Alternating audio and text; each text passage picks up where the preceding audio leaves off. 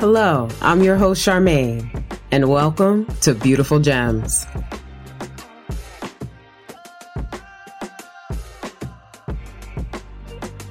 Say that again. Enemies. Oh, that leads us to enemies. All right. So, you know what? Go ahead, take the floor. So, where I have been an enemy to myself. Well, it's been when I've had a lack of self control yeah. or felt that I've made a mistake, hmm. have done something quote unquote wrong, hmm? and if I didn't feel quote unquote good enough. Oh, no.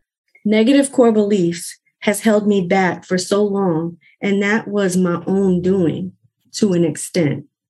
So, where I've been my own enemy is in my negative core beliefs, I believe, um, in one area. It was not until I started to challenge myself and challenge those negative core beliefs that I was able to begin changing them. What I did was I took responsibility for the downfalls and I faced my sabotaging ways. I no longer wanted to be stuck, so I began making decisions that aligned with my authenticity. I began acknowledging my strengths and my progress as I was growing. I focused on my values, what I valued, whom I valued, and why it shifted me back into being an ally to myself.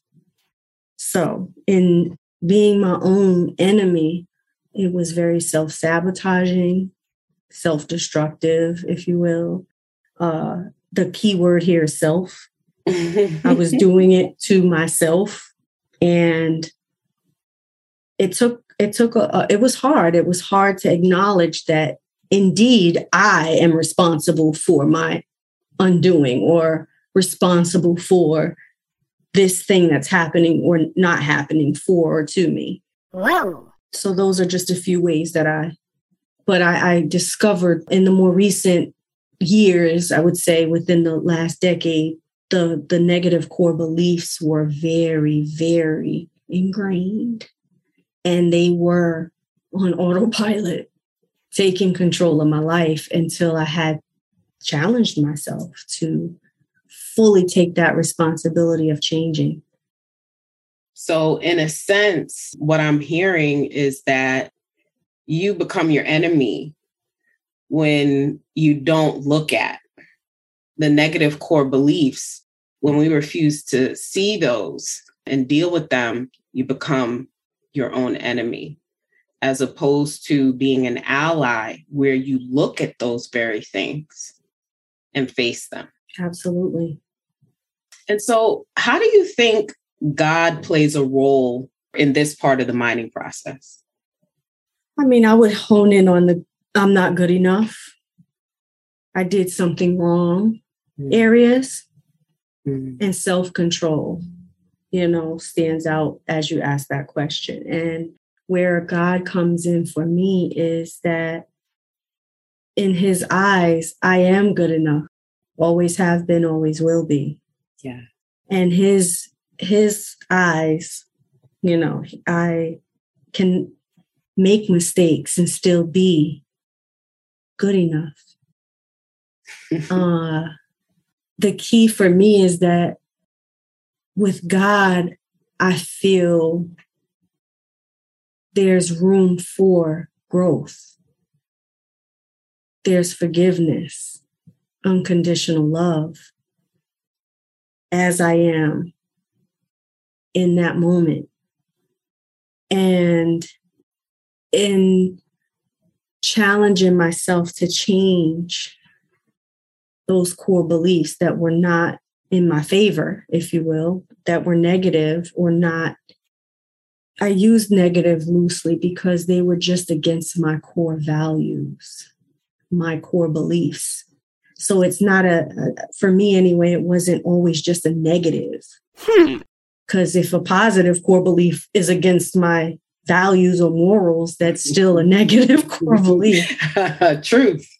So I think what I've learned through this challenging myself to change these core beliefs or at least challenge my core belief system, even if it isn't to change it. Um, that God's love, grace, mercy, love unconditionally, and support and guidance has helped me to navigate through my core beliefs, whether positive, negative, good, bad, or ugly, as I like to say. Um, he was there to get me through this challenge that I had taken on myself. I wanted to take full responsibility, but I didn't have to do it on my own. I was able to go back and go to my maker to say, This is good. What I've created is good. Mm-hmm. And I think that is a great foundation for me. It was a great foundation to stand on, even in negative core beliefs. Or um, what I would say it, it's where I it is the foundation I would go to in order to check in with my values and morals, to check in with my authenticity. Who are who am I? Who was I created to be? And am I standing in that truly? Because I did say I focused on my values, what I valued, whom I valued, and why. And that's what kind of shifted me back into becoming my own be- best ally or an mm-hmm. ally for myself. And I think that with God on my side, God in my pocket, God under my feet sometimes and as the i think one of your favorites are the footprints in the sand yes. you know those times when he had to carry me mm-hmm. um that's how he played a role in this he's there as my ally he's there to remind me who the true enemy is and mm-hmm. why mm-hmm. mm-hmm. and that he didn't create me to be that, my own enemy. Uh-huh. Yes. Yes, I love that. Oh, who is that? Teresa, Charmaine, and our fellow miner. Teresa is right. I am your greatest ally. Pay special attention to our relationship when you think I'm not with you. Yes, I am always with you. However, you are human. Doubt can come when my silence is perceived as absence. Moments of despair can lead to you becoming your own enemy. If that happens, take heart and have faith that all is working in your favor. It is a part of my divine plan for you. Remember my servant Joseph who was prepared in hiding to later shine as the star of Egypt. He endured the trials set before him with grace. As a young man of 17, he was sold into slavery by his own brothers to traders who brought him into the land of Egypt. There he faced many trials until his appointed time of power at 30 years of age. You see, I positioned him to save the nation of Israel, and the very brothers who sold him into slavery. During these years, I remained with my servant Joseph, gave him grace, and showed him favor wherever he was, no matter his status. As a slave, his Egyptian masters took notice that I was with him, blessing everything his hand touched. Seeing this, they gave him charge over their house, so that they too would prosper. When Joseph was falsely accused and imprisoned, he remained faithful for years, until I made him Lord of all Egypt, second in command under the Pharaoh.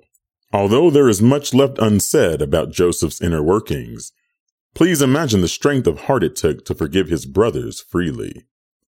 Know this strength was cultivated in the quiet times of his trials, in his relationship with me. Where some may have seen abandonment, Joseph saw relationship with the Most High God. Yes, I blessed Joseph with riches and power. But one of my most precious gifts to him was a strong and forgiving heart to save the nation of Israel. In your quiet times of trial, seek refuge in your relationship with me to do the inner work. To mine, refine, and finally shine your gems for all the world to see. Thank you so much for spending time with me today. I pray that you build your relationship with God, love yourself unconditionally, and put in the work to mine, refine, and shine those gems.